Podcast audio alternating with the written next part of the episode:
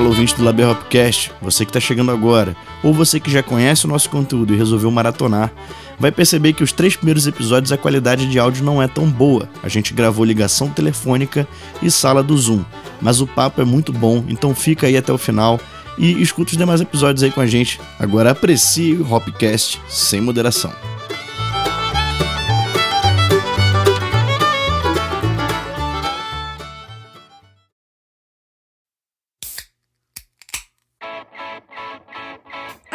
Malte, o malte das melhores cervejas, apresenta Labier Hopcast. Fala família cervejeira, eu sou Danilo Soares e este é mais um Labier Hopcast.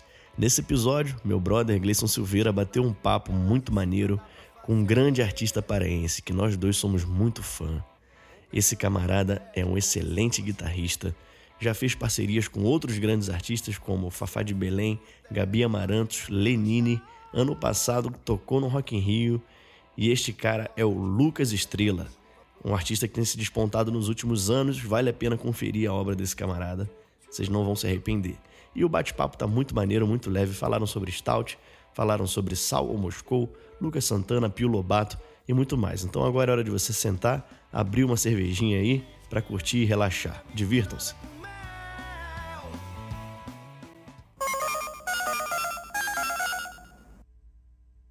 Após o sinal, diga seu nome e a cidade de onde está falando. Fala família cervejeira, como é que vocês estão? Estamos aqui diretamente de Grambel, fazendo contato, uma conexão BH Belém com Lucas Estrela. Fala Lucas. Uh, e aí, meus amigos? Pô, que prazer participar do podcast. Obrigado, Cleiton. Obrigadão pelo convite. Obrigado pelo presente que tu me mandou aqui. Já abri a primeira cerveja. Ô, rapaz, tá, uma stout. já tá rolando uma cervejona então aí, rapaz. então fala aí, Lu, o que, que você tá bebendo, cara? Cara, então, eu tô tomando a stout de açaí da Amazon Beer que tu me mandou. Pô. Cara, cerveja deliciosa. Eu quero até te perguntar sobre essa cerveja um pouco À vontade. depois.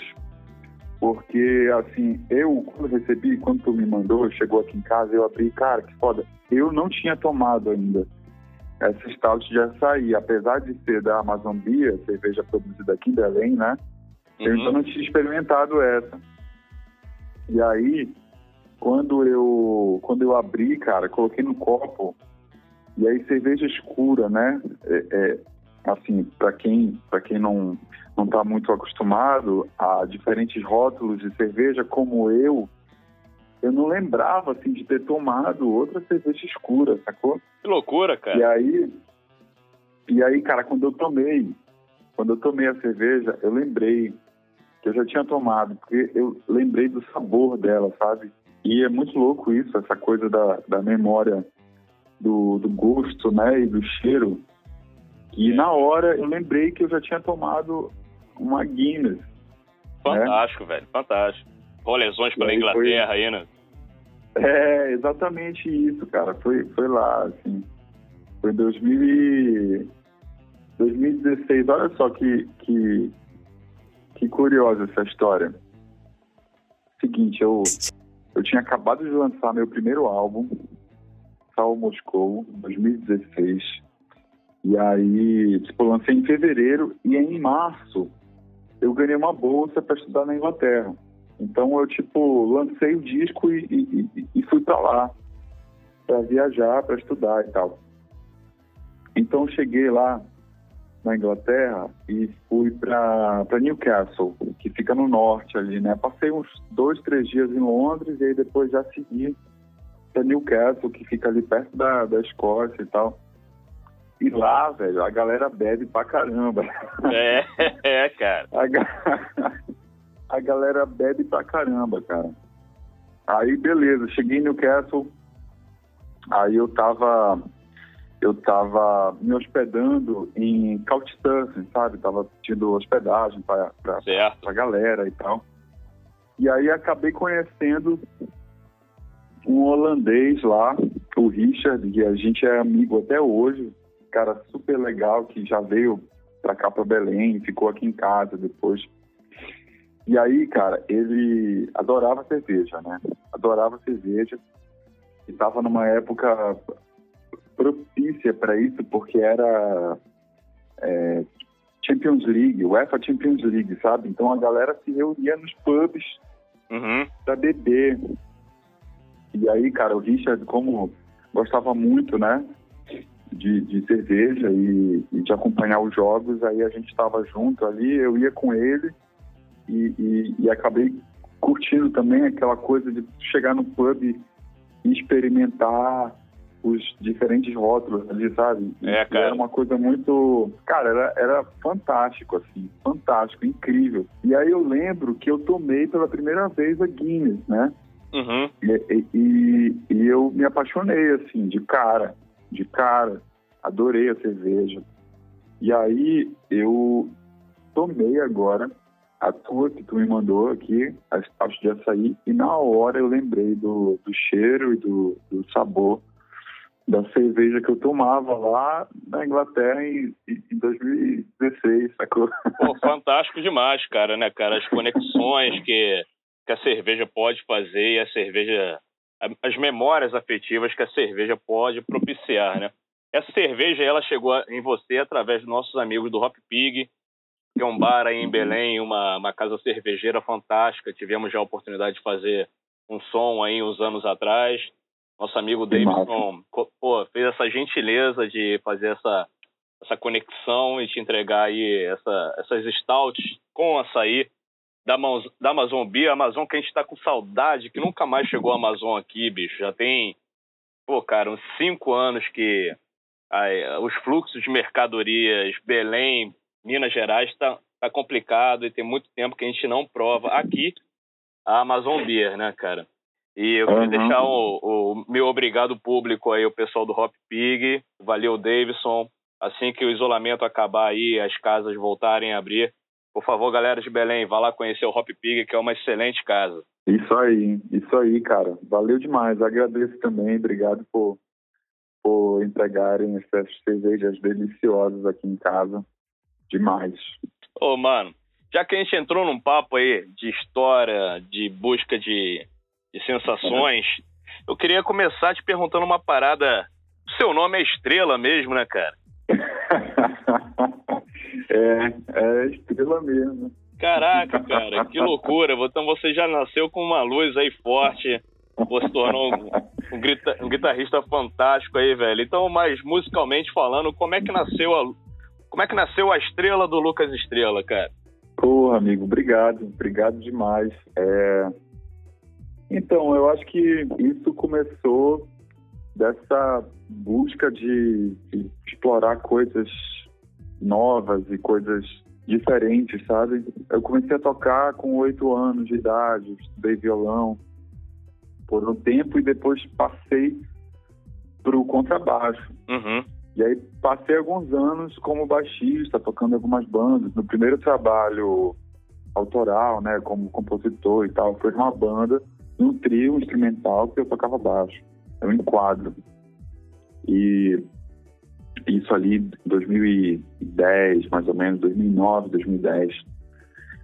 E aí, paralelo a isso, eu comecei meu trabalho mais focado na, na guitarrada, na guitarra, né, nas coisas que eu ouvia aqui, que eu acabava absorvendo, né, essas todas essas referências que a gente tem aqui em Belém, né, dessa Riquíssimas, né, dessa- cara?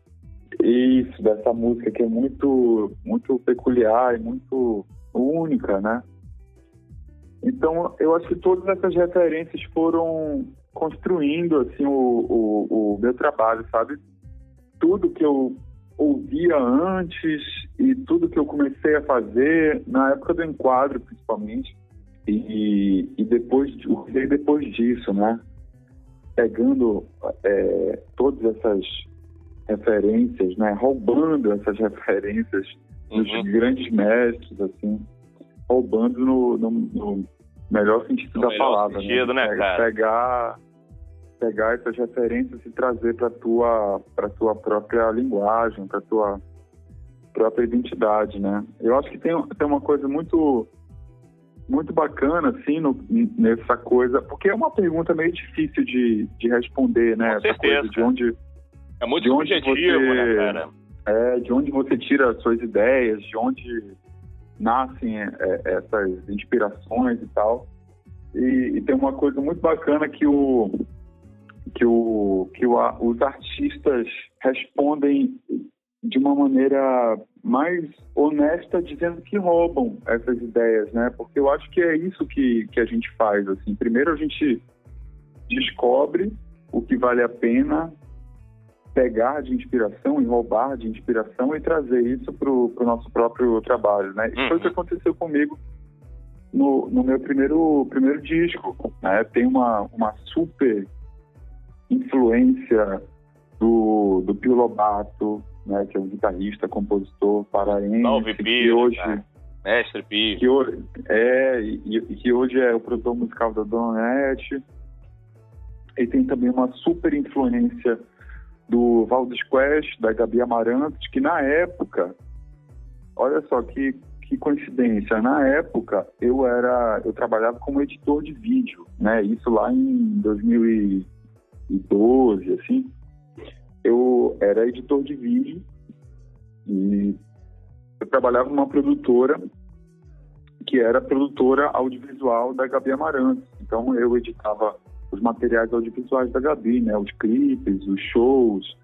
É, tava, tava começando a, a, a se expandir essa coisa de, de, de, divulgar mais o seu trabalho nas, nas redes, né? E começando a criar um, um boom ali naquelas coisas de canais do YouTube e tal. E, e como eu...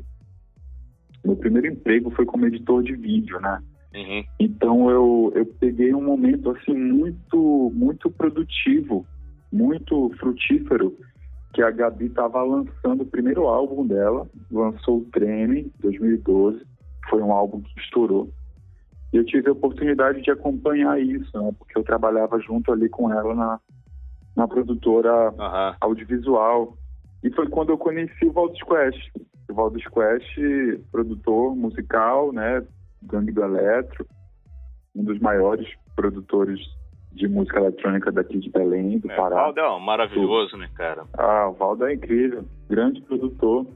E aí o Valdo foi o produtor musical, um dos produtores musicais desse disco da Gabi, né, o Trem de 2012, que foi o álbum que, que lançou a Gabi para o mundo todo. Foi um foi um foi um negócio incrível assim. E você tava e aí... ali no meio, né, cara? No, você tava. A, o Estrela tava no Big Bang, né, bicho? Você tava. literalmente. E tava cara. ali. E tava ali no meio, cara. Tava ali no meio. E aí, nessa época, eu, eu fiquei muito amigo do Valdo, né? A gente ficou muito próximo e tal. E aí, é, eu, eu passei a pegar todas essas referências das pessoas que me cercavam, sabe? Uhum. O Pio, o Valdo, a Gabi. Então, eu acho que baseado nisso, eu consegui produzir o meu primeiro álbum, sabe? E demorou um bom tempo, assim, eu passei um tempão produzindo, acho que uns três anos, quase três anos, produzindo um disco, sabe? E era, enfim, era meu primeiro trabalho, tinha aquela mistura, assim, de, de insegurança com aquela coisa perfeccionista, sabe? Ficava, Sim, entendo, cara. Ficava perdendo, perdendo tempo, entre aspas, né? Nos detalhes. Procurava lapidar mas... o máximo, né, cara? É, é isso. É.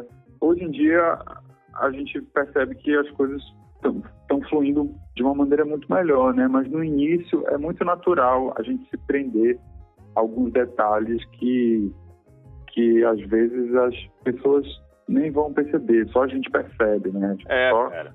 Só quem é... Você tá falando sobre isso, cara, me veio uma, uma...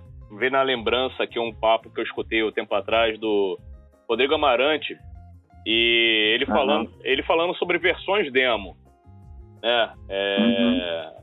Que, enfim, ele estava num processo, não sei se era pro Los Hermanos ou se era pro trabalho, trabalho solo dele, e o cara simplesmente gravou uma música, eu acho que era um voz e violão, uma coisa mais intimista, gravou a música com equipamento simples pra caramba E alguém, uhum. eu, não, eu não lembro direito a história, mas é basicamente isso. Alguém achou, pô, você tá gravando a versão demo?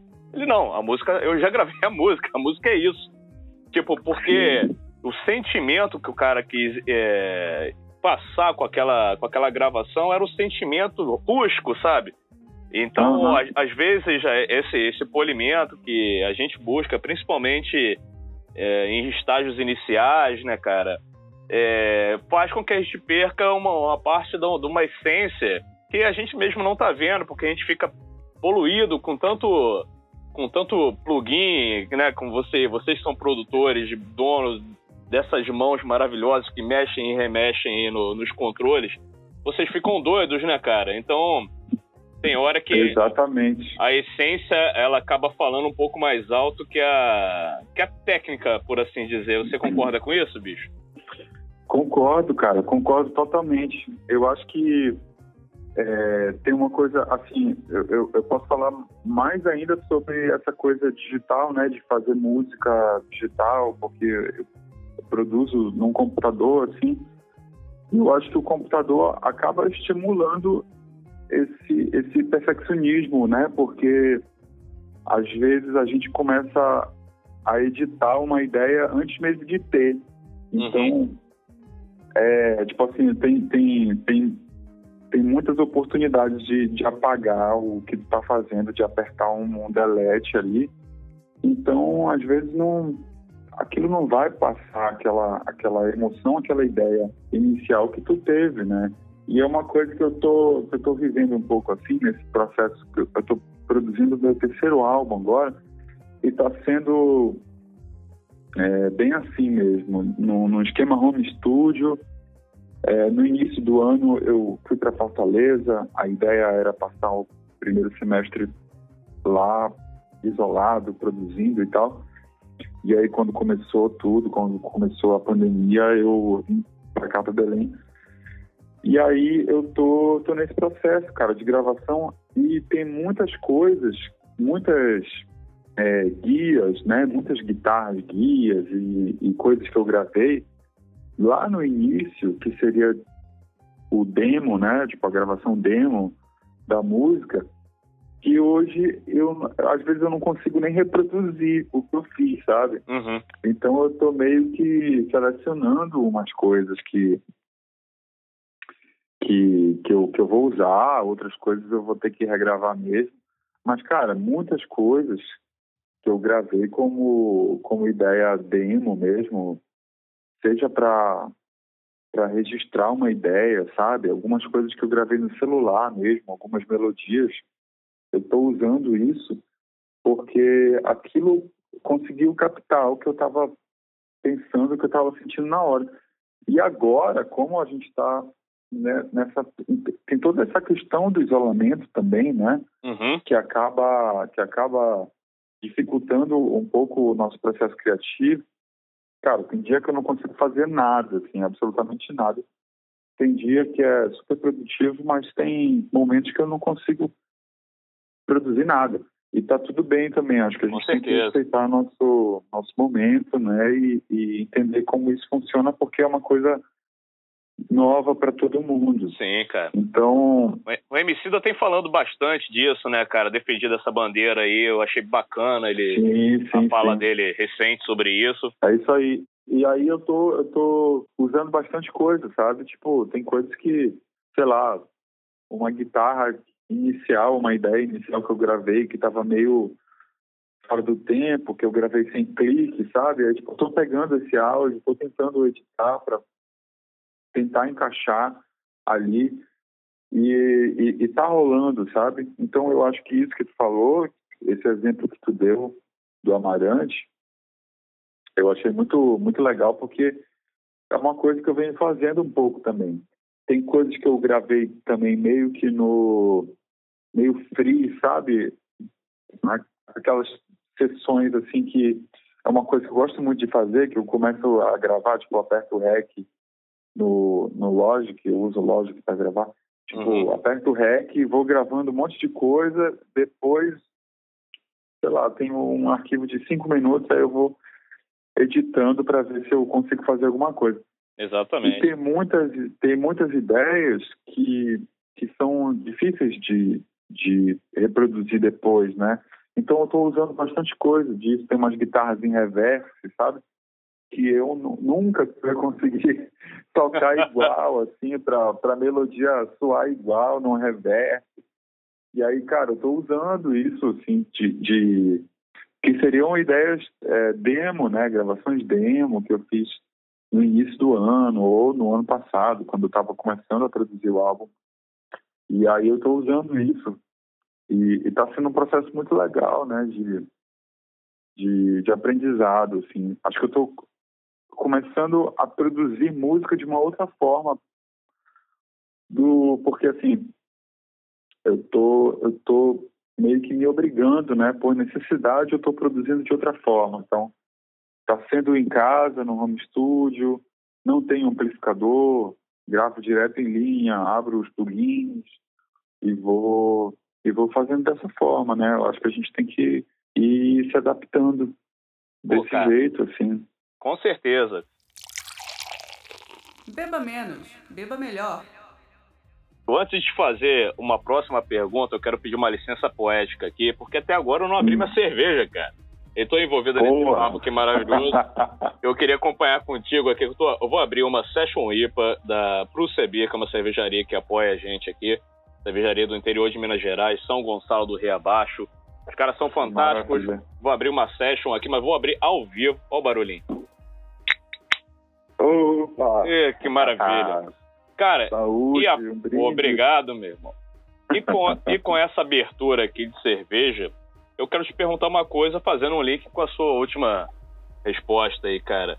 É, texturas, né, cara? Você vive no centro de Belém, né, uhum. onde você é bombardeado de informações diversas, você tem características diversas do, da, da, própria sociedade, das micro-sociedades que estão ali nas ruas de Belém. Belém para quem não conhece Belém, pô, é um lugar maravilhoso e o centro de Belém é uma efervescência fantástica, cara.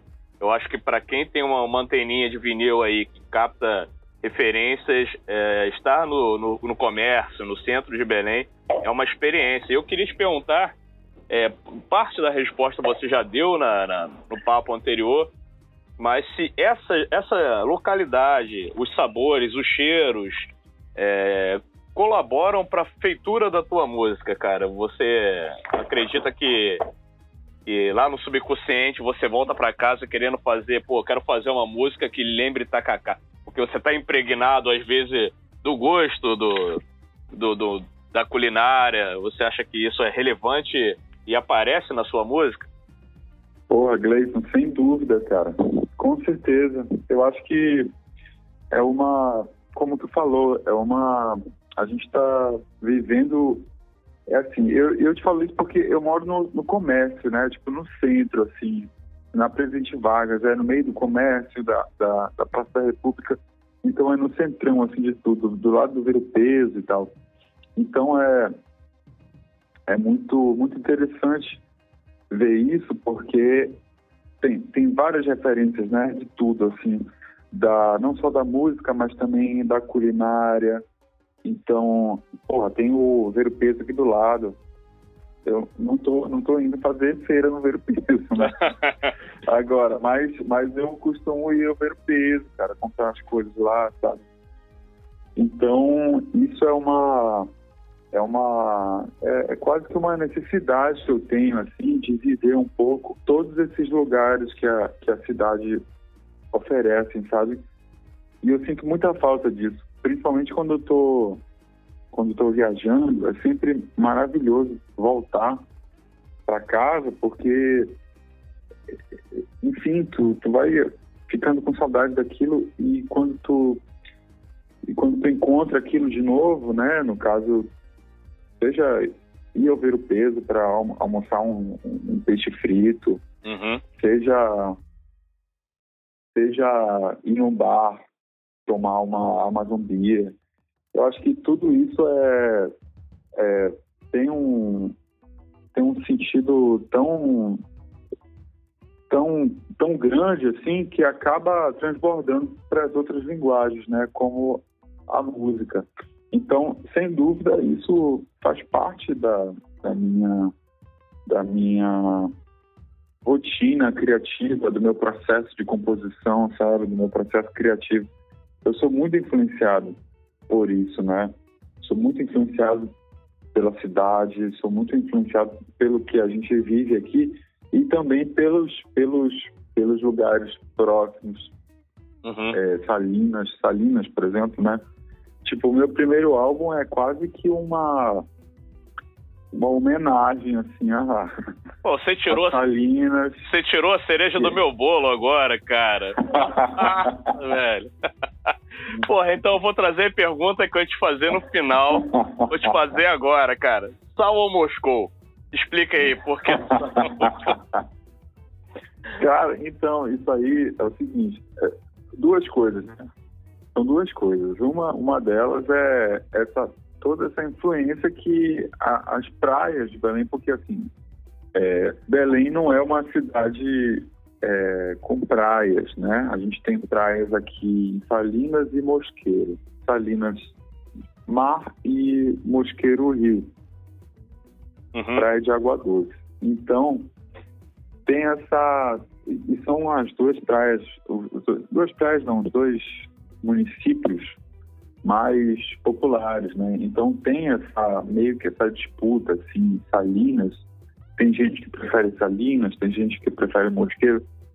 Então, é, o meu primeiro álbum, que é Sal Moscou, Sal e Moscou são formas é, carinhosas, é, né? Carinhosas, isso, de, de, de, chamar, né? As praias. E aí eu fiz esse álbum quase que pensando totalmente nesses lugares, sabe? E a outra coisa também, tem uma música do Felipe Cordeiro, é, eu, não, eu não lembro o nome da música, eu acho que é Café Pequeno, uhum. que, tem um ver, que tem um verso da música que é Outeiro, Sal, Moscou.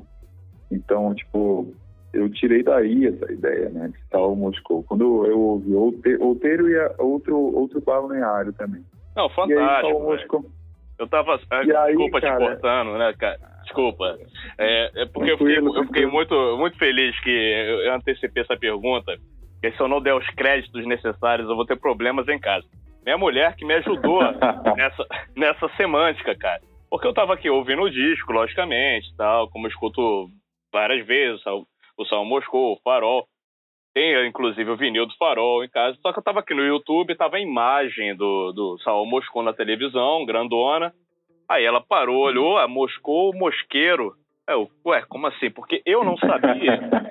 né? Eu sou carioca, é, sério, minha mulher é paraense. Uhum.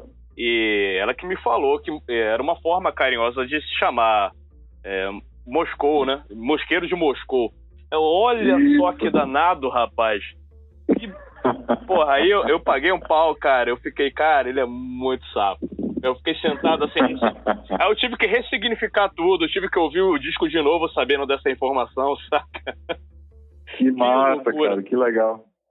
Pois é, e, e, e isso gera uma dúvida, né? Para quem não, para quem não conhece, realmente sal é sal, pô, sal, sal, sal de cozinha, né? Esse, e Moscou é Rússia, então você não vai nunca associar as duas coisas a, a praias, né? É, bicho. Então. Pô, fantástico. Então, e é legal, e é legal quando surge esse assunto, porque, como tu falou, acaba criando uma outra, outra ideia, né? Tu acaba ressignificando isso que tu pensava antes. E eu acho muito legal quando, quando existe uma coisa assim que é que é até imprevisível, sabe? Como o, o, o, título de um disco que, que pode ser uma coisa, mas na verdade quer dizer outra. Isso eu acho muito legal. E eu acabei fazendo isso sem, sem, sem pensar. sem, sem pensar muito nisso, sabe? Uhum. Acabou acontecendo, assim. Só depois que eu fui me tocar, né? Como... Como... Enfim, como várias outras coisas que a gente acaba fazendo de maneira natural, porque faz parte do nosso processo criativo, e só depois a gente vai perceber a real importância daquilo e o significado, né? Por isso que tem coisas que a gente não não consegue explicar, assim, é muito difícil a gente falar sobre sobre criatividade, processo criativo, porque tem muita coisa que a gente Exato. faz que surge naquele momento e, e, a ideia surge antes do conceito, sabe? Eu, eu acredito muito nisso, eu acredito muito em ideia que surge antes do conceito. Eu já não, não sou tão fã dessa coisa contrária, né? Do conceito vir antes e aí você criar alguma coisa a partir do conceito. Eu já não não sigo muito essa essa essa fórmula, digamos assim. Mas eu, por outro lado, eu gosto muito mais de produzir alguma coisa e depois sim atribuir algum significado para aquilo, porque eu acho que é que, enfim, eu acho que flui de uma maneira muito melhor, né? Se você se permitir a criar alguma coisa sem ter nenhuma restrição, limitação ou barreiras em volta. Eu acho que é meio que por aí, assim, o meu, o meu processo criativo. Eu acho, né? Pô, cara, bacana. Eu te perguntei essa questão da, das influências externas, porque a gente está aqui nesse bate-papo e tal, trazendo, por você que é um cara espetacular do universo musital, para a gente falar sobre música e falar de cerveja, mas na verdade a gente está falando sobre criações. A gente está falando uhum. do nosso interior, da, do nosso contato com arestas sociais, é, contato com experiências, contato com insumos que sejam. E eu queria te, pô, te falar, por exemplo, que tem uma cerveja aqui em Minas Gerais, a gente já falou delas em, em outros episódios do podcast, que é a cervejaria Falk, que eles têm uma cerveja, cara, que a cerveja ela fica maturando ao som de canto gregoriano. Olha só que foda. Isso é muito louco, cara. Isso é muito que louco. Massa, velho. Sacou? Porque eles eles captam, eles tentam captar uma energia sonora para que ela influencie na, na, na, produção da cerveja, né? Tem uma cervejaria aqui em, em Nova Lima também chamada Cud, que os barris dele, todos os barris de os fermentadores que a gente chama, cada barril recebe o nome de uma banda. Então tem lá o barril do Queen, tem um barril do Pink Floyd. Cara, só de você colocar a palavra para quem aí acredita nas energias, você está trazendo para aquela cerveja e todos os rótulos dessa cervejaria são em cima de, de bandas ou de, é, de, de, canções, né? Tem Kashmir, tem Smoke on the Water, é, são os rótulos da cervejaria. E é um cruzamento, né, cara? Eu acho muito doido e é por isso que a gente fica nesse entremeio entre beber cerveja, estar tá presente em braçagens e produzir música, produzir canções em, em torno desse, desse ambiente, porque é um ambiente que, na verdade, é um ambiente culinário, gastronômico, que é cultural, maior do que tudo isso, tudo, tanto a música quanto a cerveja, elas estão depositadas e, e salvaguardadas pelo, pelo guarda-chuva da cultura, bicho. Isso daí é, é fantástico, cara. Fala galera, eu sou o Thiago Viana, sou artista gráfico e amante de cerveja. Estamos aqui junto curtindo o podcast do Labier. Nesse gancho, cara, eu queria te perguntar: você já esteve presente em alguma feitura de cerveja, alguma abraçagem? Você já teve a oportunidade de ver alguém fazendo uma cerveja na sua frente? Cara, eu tô esperando esse convite, eu espero que seja Labieri. Oh, a primeira a minha primeira participação na feitura da cerveja. Olha, eu nunca, nunca tive essa oportunidade, não, mas, cara, eu vou amar, vou amar participar disso. E tenho alguns amigos que fazem, eu fico super instigado, né, em, em acompanhar esse processo. E assim, eu amo cerveja, mas não conheço quase nada do processo de produção uhum. dela né? E o que, o, que eu, o que eu vejo é muito pouco, assim. Eu não sei, eu quero até aproveitar essa, essa, esse gancho teu, o que tu falou da cervejaria que usa cantos gregori, gregorianos, eu achei isso incrível. E eu quero te perguntar uma coisa, tu não acha que existe um, um certo, aquela coisa assim de, de cervejeiro, de guardar o seu segredo, e de aquela coisa meio misteriosa, assim, sabe? Do, do, daqueles truques de culinária, assim, que tu não passa para ninguém? Tu acha que existe isso ou não? Porque Ué, cara, assim, eu tenho, Pode eu tenho falar. maior curiosidade, eu tenho maior curiosidade de ver esse processo, né? Mas é, tipo os meus amigos que produzem cerveja, eu vejo no Instagram, postam stories, mas é sempre uma coisa meio assim misteriosa. Cara, vou te falar que hoje em dia, não. Hoje em dia você tem, inclusive pelo próprio YouTube, se você findando essa gravação nossa, que você pode jogar no YouTube braçagem de cerveja, como fazer cerveja. Tem um canal de um camarada chamado Jamal, e eu não sei falar o sobrenome dele, nem vou tentar, que é o Beer Uhum. School. O Beer School, ele é um, pouco, ele é um pouco mais é, elaborado, mas assim, tem vídeos introdutórios. Você consegue ver é, o processo de fabricação de cerveja no YouTube através dele e através de vários outros disseminadores de, de informação. Hoje, o processo geral, cara, ele está bem amplo, sabe? Você consegue realmente ver e entender como é que se faz uma cerveja, como é que se chegou até ali, quais, quais são os, os principais é, as principais etapas do, do processo de produção cervejeira. É claro que, como toda, toda culinária, todo processo gastronômico, tem o toque do mestre, bicho. Tem. Você não, É. vai, você não vai chegar na. Você não vai chegar na barraca de tacacá aí, e, que tá aí há 40 anos, e, pô, como é que você faz seu tacacá? Pô, ela vai te falar mais ou menos, bicho. Ó, cara, eu pego o tucupi, pego o É. jambu, um camarão, mistura essa porra e vira o tacacá. Só que ela não vai falar os, os detalhes, que aí é a particularidade de cada cervejeiro. Cada um gosta de trabalhar com pô, leveduras específicas, maltes específicos, blends, que a galera faz misturas de maltes aí para atingir certas propriedades, retenção de espuma e outras coisas, que são desenvolvimentos próprios e, claro, alguns vendem até um curso, um, um pulo do gato e tal, mas hoje, em geral, o YouTube, cara, entra no YouTube, digita lá processo geral de fabricação de cerveja, que você vai ser contemplado aí com belas imagens e você futuramente vai poder desenvolver aí, cara, pelo menos estar presente. Aí em Belém tem a Seven Cats, tem a Altamira, eh, tem outras cervejarias que estão aparecendo agora, do- dos anos para cá que eu tive, que eu estive em Belém, eh, só tinham essas, mas tem aparecido mais, tem aparecido mais bares. Tem nossos amigos aí do Iron Pub que são loucos, eu sou apaixon- apaixonado pelo Iron Pub. Você tem contra boa referência no Pub, no Black Dog, no, no Hop Pig, né? É, se você chegar lá e trocar ideia com os caras, bicho, ah, você vai conseguir ah, acessar esse universo aí que hoje não tá tão, tão segregado, não. É isso aí. Massa demais, cara. Bom demais. Ô, mas por que, que eu te perguntei isso também? É que a gente tem um quadro que agora a gente vai trazer que chama Dica da Casa.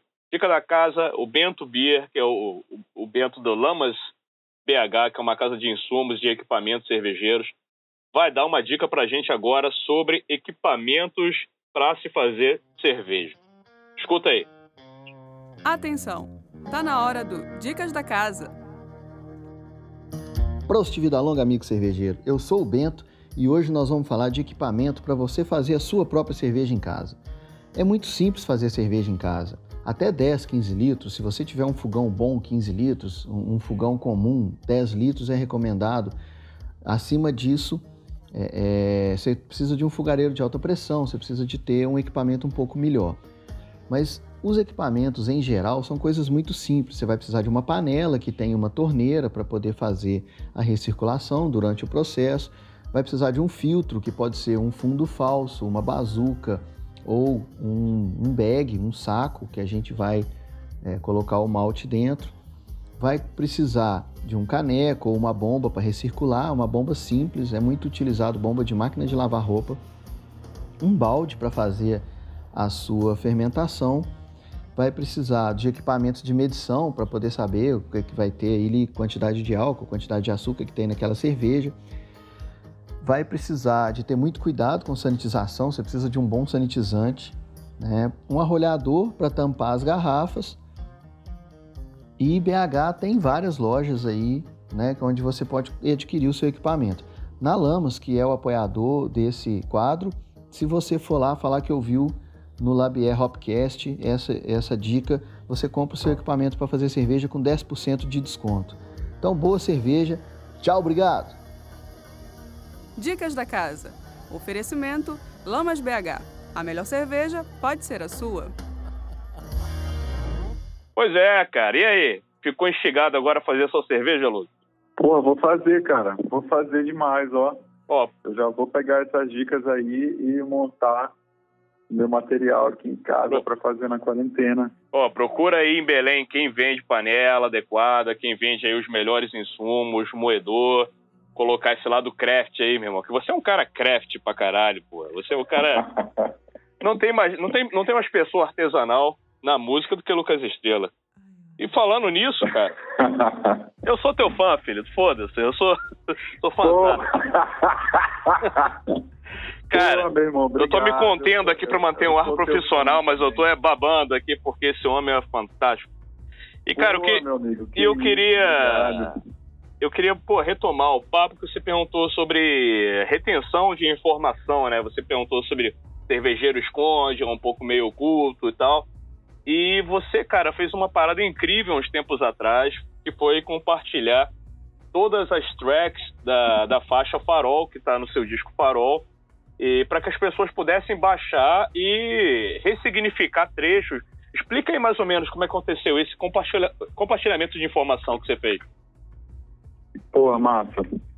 Legal. Então, eu eu compartilhei, né, as trilhas da minha música Farol para download gratuito, assim, todos os samples, loops e assim, para quem quiser baixar, pode fazer o que quiser com isso.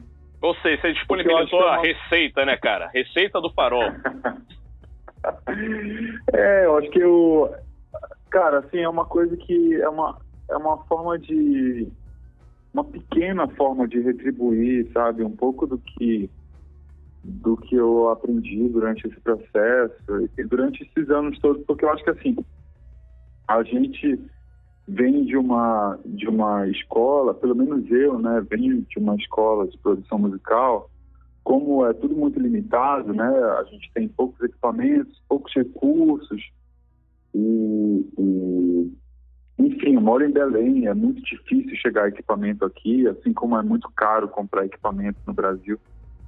Então a gente acabou é, criando uma forma muito peculiar de produzir música, sabe? Aqui em Belém. Eu acho que o, o Tecnobrega, a produção de Tecnobrega, Tecnomelody, é a maior, é o maior exemplo disso, porque todos os produtores estão produzindo as faixas, né, essa coisa que está sendo muito difundida hoje, né, que é essa coisa de home studio e bedroom producers, né, os produtores que produzem música no quarto.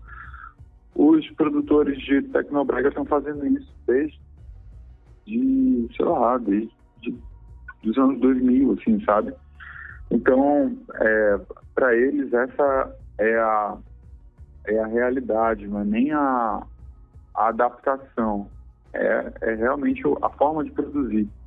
Né? Então, como a gente acabou, a gente aqui em Belém acabou criando uma forma de produzir muito única, né? Essa coisa meio que de gambiarra, assim, do do it yourself, né? Faça você mesmo.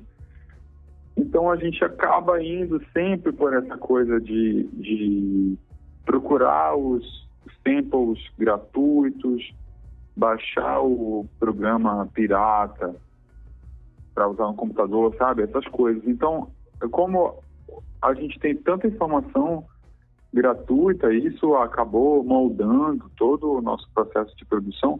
Eu acho que o mínimo que eu posso fazer é tentar retribuir um pouco disso que eu tive durante esses anos todos, sabe?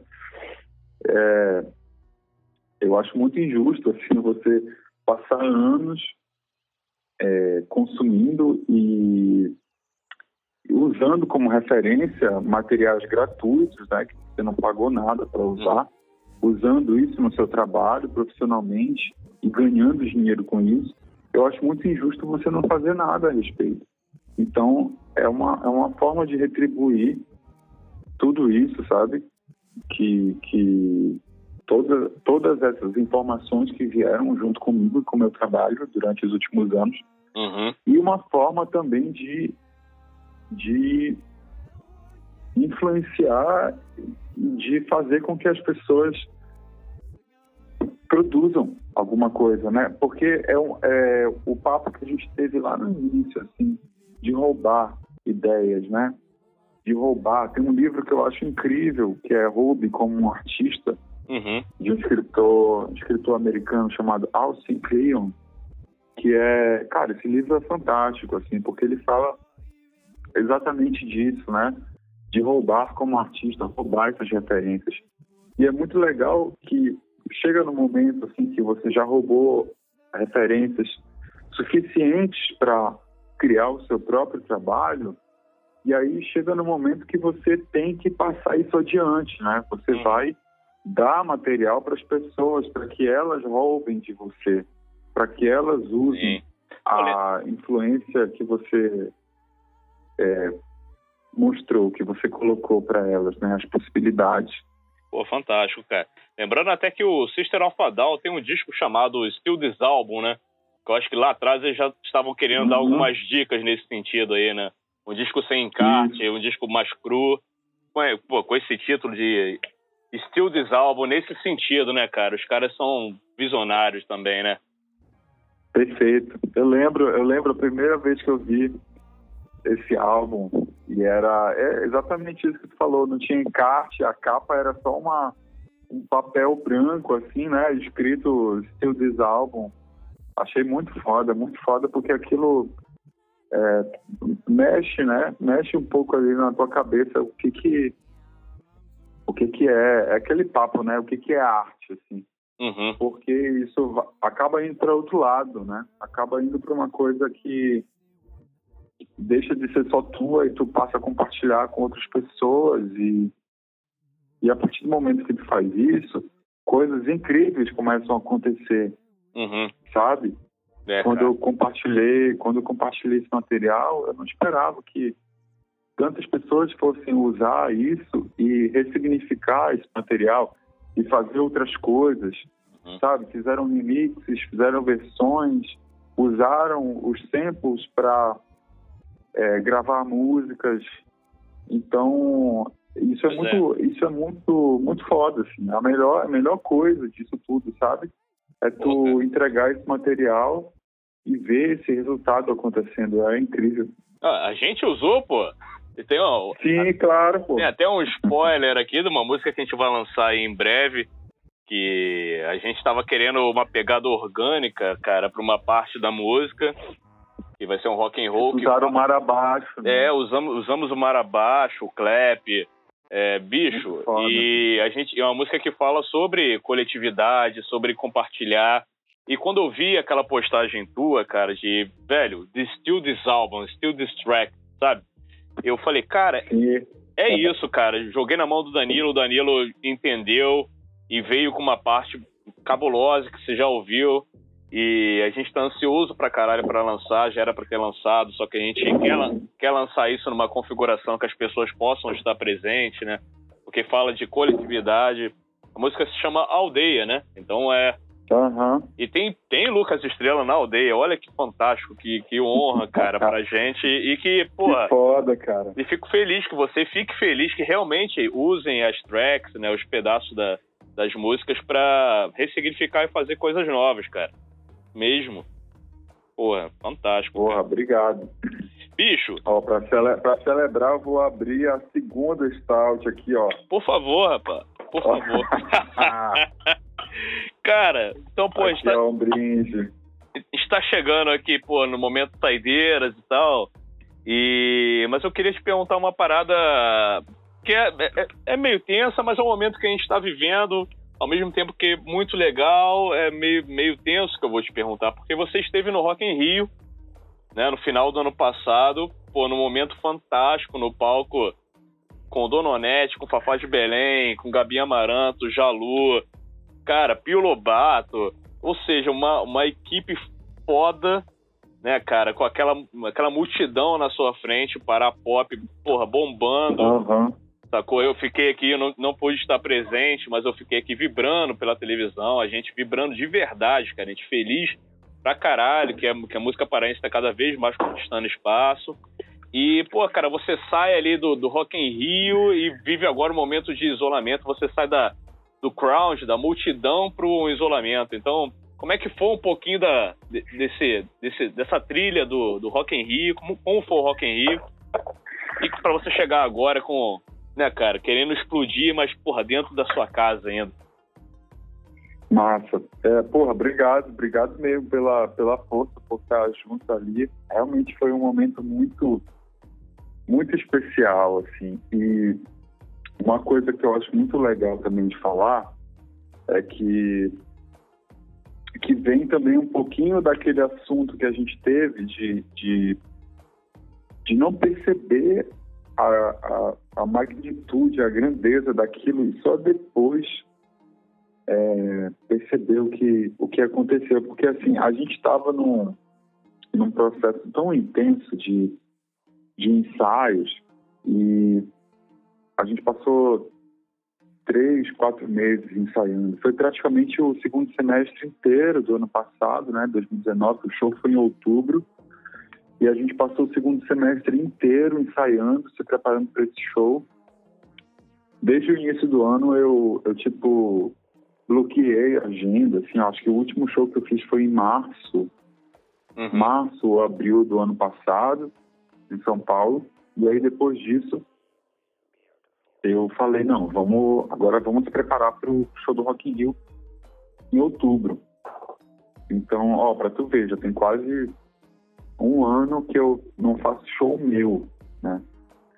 E aí é, a gente passou o segundo semestre inteiro se preparando para esse show e como a gente estava muito concentrado ali naquela coisa da execução, né, de fazer o melhor show possível no Rock in Rio e queria que tudo saísse perfeito e tal, algumas coisas a gente nem percebeu, uhum. como essa que se falaste aí, dessa, dessa importância cultural que foi esse show, sabe? Porque, cara, só depois, assim, do show, no dia seguinte, dois dias depois, quando as pessoas estavam assistindo a transmissão do show, que teve, acho que o show foi, foi na quinta, e aí no sábado foi transmitido aqui em Belém, né, na, na TV aqui, que é a, a, a filial da, da Rede Globo. Uhum. E aí todo mundo viu e tal, não sei o quê. Então, meio que o feedback da galera daqui de Belém só veio dois, três dias depois. E aí, cara, eu só depois que eu fui perceber a importância desse show no que diz respeito a, a, a importância cultural, sabe? Da, da, da, nossa música paraense, assim, porque foi incrível. A gente estava tão preocupado com a execução do show que esses outros, é, esses, esses detalhes passaram batido, assim, sabe? Então, foi um orgulho muito grande, assim. Muitas pessoas me mandaram mensagens emocionadas, que eu me emocionei junto também. Foi maravilhoso, cara. Eu acho que isso foi, foi o principal, assim, sabe? É, eu posso te falar aqui que ah, foi incrível tocar no Rock in Rio, uma uhum. super estrutura, um, uma... Foi tudo perfeito, foi tudo incrível, assim, mas para mim o mais importante foi isso, foi essa resposta do público de uma, de uma coisa que eu nem tinha parado para pensar, uhum. sacou? Como a gente estava tão naquela coisa de, pô, vamos fazer o show foda, vai ser foda, vamos ensaiar pra caramba, e o show vai ser perfeito e tal, a gente não se atentou para todos os outros assuntos, para toda aquela representatividade que estava em volta daquele show. E isso para mim foi o mais importante de tudo, uma coisa que eu vou levar para sempre na minha vida. Nossa, sabe? cara, Bom, fantástico, bicho. Pra galera que tá, tá fora de Belém, né, que, que tem raízes e vê uma Claro que você teve feedback aí da galera da cidade e tudo, mas quando você tá fora da, da de Belém, do, do berço, né, cara? Eu vejo, eu acompanho aqui é, minha mulher e tal, cara, é uma energia diferente, bicho. É uma energia de, de encontro com as raízes mesmo, né, cara? E igual Isso. você falou do seu do último show, talvez o teu último show foi no Marte, em Ouro Preto, aquele que a gente se encontrou. Foi no Marte, isso. É, exatamente. Em Ouro Preto, em Minas. Porra, um frio foi, do cacete, foi... né? Foi, é, foi, foi tipo, acho que nesse final de nessa semana, foi, acho que eu fiz o show em São Paulo, depois em, em Ouro Preto e depois em BH. Pois é, a gente foi, viu esse show de Ouro Preto, a gente até fechou um bar lá depois, mas isso fica para outro podcast. Exatamente. Não, não vai dar tempo de falar isso. Ah, eu gosto, eu gosto de, eu gosto de da queda da garrafinha vermelha, da Budenais. Tem a Stelitroz também que é boa para danar. A Raiknes não gradei muito não. É muito amargosa. Mas essas outras duas aí é bom. Cara, eu queria te, te, te pô, passar, infelizmente, uma pergunta final. É, que não é uma pergunta, é uma reflexão. E a reflexão, eu queria dedicar essa reflexão para algumas pessoas. Primeiro para a DBL, que é um, porra, um cara que mora no meu coração também.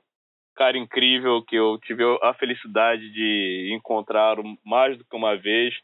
E mora no meu peito. Depois, através dele, pô, rolou o show do Márcio, tive a oportunidade de te conhecer. E eu queria dedicar também para Pio Lobato. É, Pio, cara, tem uma, tem uma sequência de recados que existe na música, né? Que Lúcio Maia mandou recado para Pio, Pio manda um recado para Lúcio, e Baiana System manda um recado para Pio, que manda para Lúcio. Ou seja, é um, é um telefone sem fio do, dos recados para Pio Lobato. E eu queria que, nesse momento, a gente fizesse uma harmonização musical, que você escolhesse uma música e um estilo de cerveja. Pode ser uma cerveja específica, pode ser uma música específica, isso daí tá contigo.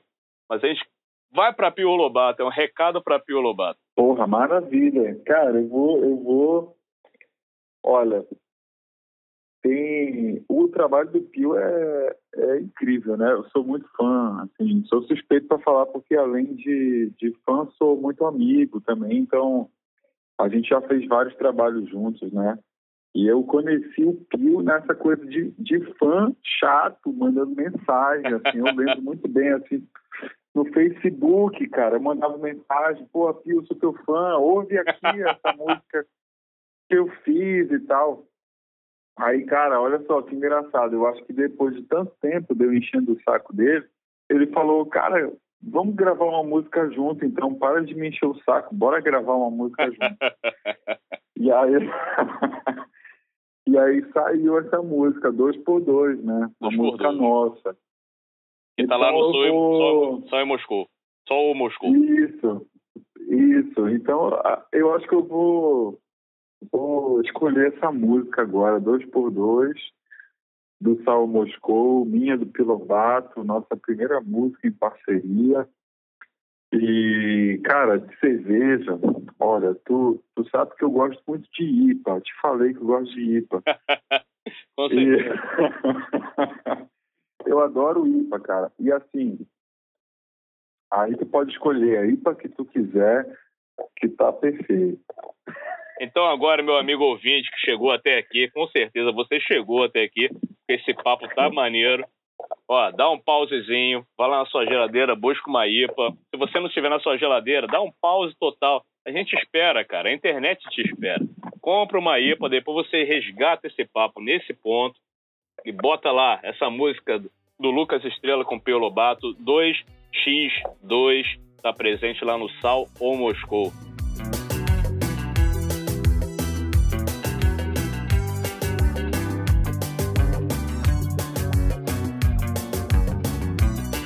É isso, meu irmão. Chegamos ao final, infelizmente, desse, Porra, desse Hopcast. Por mim, eu ficava falando aqui 3, 4 horas, que eu tô cheio de história para contar, entendeu? Não falamos ainda de uma porrada de coisa.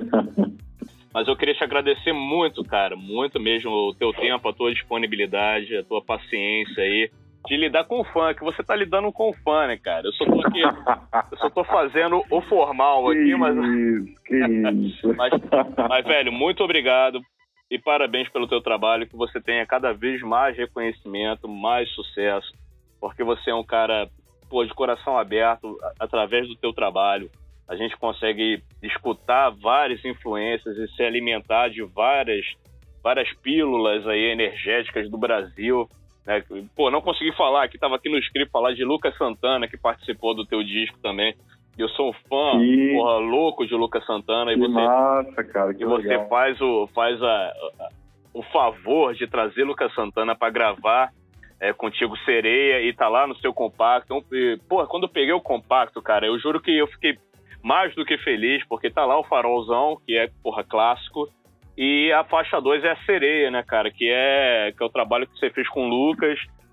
E mostrando que, pô, você tem um coração aberto e tá ligado. E, porra, é nóis, cara. Suas palavras aí, semifinais, porque a gente vai se encontrar presencialmente ainda. Que massa, cara. Porra, obrigado. Valeu demais. Eu, eu sou teu fã, bicho. A gente tem que se encontrar mais aí, tem que fazer cerveja. Eu quero muito que tu me ensine a fazer. Eu quero ter uma aula. Eu quero ter uma Pô. aula contigo pra fazer cerveja. Vamos aprender De junto. verdade. De verdade mesmo, cara. Olha, a próxima vez que eu estiver em Minas, eu vou atrás de ti pra gente fazer cerveja junto. Vai ser foda. E olha, cara, pois é, o Lucas é um, um super parceiro, assim, super parceiro mesmo, um amigão que já vem com a gente, assim, de, de bastante tempo, sabe? Ele já colaborou com vários outros artistas paraenses. É, eu conheci o Lucas quando já conheci o trabalho dele desde o do início, porque eu sempre fui muito fã e tal, mas conheci pessoalmente quando a gente foi tocar no era a festa de lançamento do do edital da Natura, Natura Musical lá em São Paulo, que era a divulgação dos selecionados, né? Fui selecionado lá em 2016, 2017 que foi quando eu gravei o, o meu segundo álbum, Farol, né? E aí conheci o Lucas Santana lá, cara, e, e pô, já tinha um carinho, uma admiração muito grande pelo trabalho dele, e a gente pôde tocar junto naquela noite, então foi, foi incrível, assim, a gente é, virou amigo ali, sabe? No palco, tocando junto. E aí, naquela noite, foi tão, o negócio foi tão especial que a gente começou a, a, a falar sobre projetos e tal. E ele falou, é, porra, Xará, me chamou de Xará, né? Porra, Xará, vamos gravar uma música junto, cara. Eu falei, na hora, vamos. E aí eu já tinha uma faixa que eu tava pré-produzindo junto com o Douglas Dias, percussionista que tocou no meu álbum. A letra do Douglas, né, de Sereia, a faixa que o Lucas Santana participa. Uhum. A letra do Douglas Dias, meu compadre, meu parceiro. E aí eu já estava pré-produzindo essa faixa e aí na hora eu pensei no Lucas, porque era a única faixa cantada do disco. E aí eu já estava pensando numa participação e tal. E naquele momento ali que ele falou, eu já tive certeza que era que era para ser ele. Então foi muito especial, cara. Foi muito legal esse encontro com, com o Lucas. Foi além de, de tornar possível essa nossa é, amizade fora do, do mundo virtual, né, que a gente se conheceu pessoalmente, mas permitiu que a gente pudesse trabalhar junto também. E foi muito massa. Pô, fantástico. E, e cara, é isso, porra. Eu quero te agradecer demais pelo papo, obrigado pela cerveja, tô tomando aqui, ó. Uma delícia. E Onde te encontra aí, cara? Na rede social, fala aí sua rede social pra galera. Então, no Instagram, Lucas Estrela, eu tô, tô, tô por lá, direto. Tem também meu canal no YouTube. É só digitar Lucas Estrela lá no YouTube, que vai aparecer. Tem meus vídeos sobre produção musical, tem meus vídeos também voltados mais para eletrônica, experimentação, que é uma outra grande paixão minha. E, e é isso. Mandem um alô lá, vou responder todo mundo. E Tamo junto, cara. Vamos, vamos celebrar essa, essa, na medida do possível, né?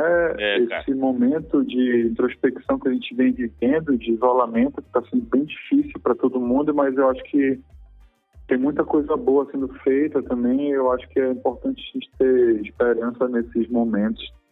Sabe? Esperança. E é, e é Esperança e se, re- se reconstruir, né, cara? Isso, exatamente. E, inclusive, esse momento está sendo bem importante para a gente se planejar, né? Quando isso voltar. Eu acho que quando acabar, na verdade, quando o- os shows voltarem, né? Eu acho que vai ter uma, uma, uma procura tão grande pelos shows, né? Por esse contato físico com o artista, que a gente vai ter que, que, que, que passar para um outro nível, assim, sabe? Então a gente tem que pensar em maneiras de, de produzir melhor, de fazer um show melhor. Eu já estou aqui produzindo um terceiro álbum, mas pensando até mais nessa parte da performance, sabe?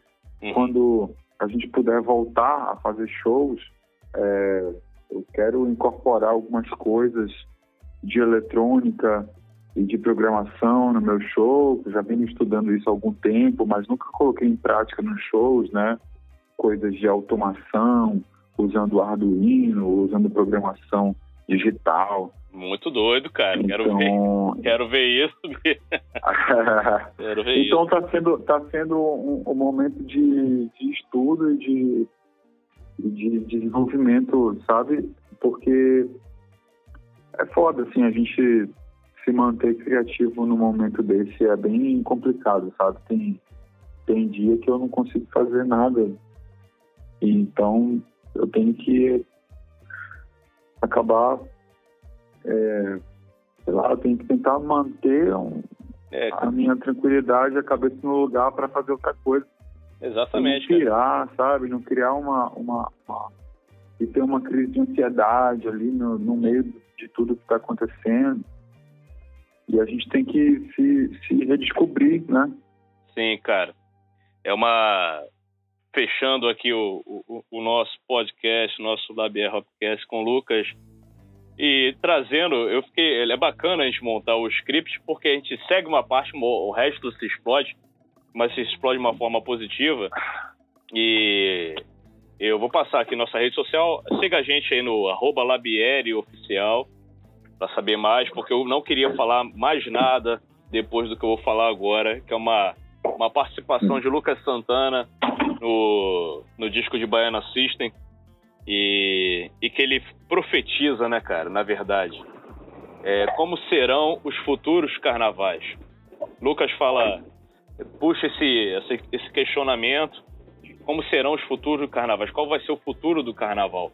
E isso a gente não sabe, cara. E ele completa na mesma música dizendo que o carnaval, quem faz é o folião.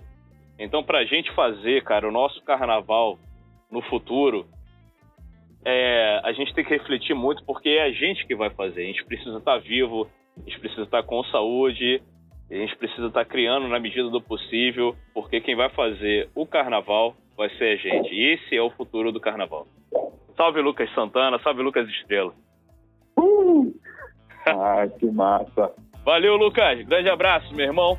Meu irmão, obrigado. Valeu demais, cara. Então é isso aí, pessoal. Vocês conferiram o bate-papo do Gleison com o Lucas Estrela. Bom, os nossos episódios vão sair de 15 em 15 dias. Entre uma semana e outra, nós vamos postar um Drops, um conteúdo de cerca de 5 minutos nos mesmos agregadores de podcast. Quero lembrá-los que o Spotify é gratuito para podcast, não precisa ser premium, beleza? Então é isso aí, gente. Muito obrigado quem nos ouviu até aqui e aguardo vocês no próximo episódio. Valeu! Labier Hopcast é oferecido por Agrária Malte, o malte das melhores cervejas. Prússia Beer, conectando pessoas através do diálogo e da cerveja.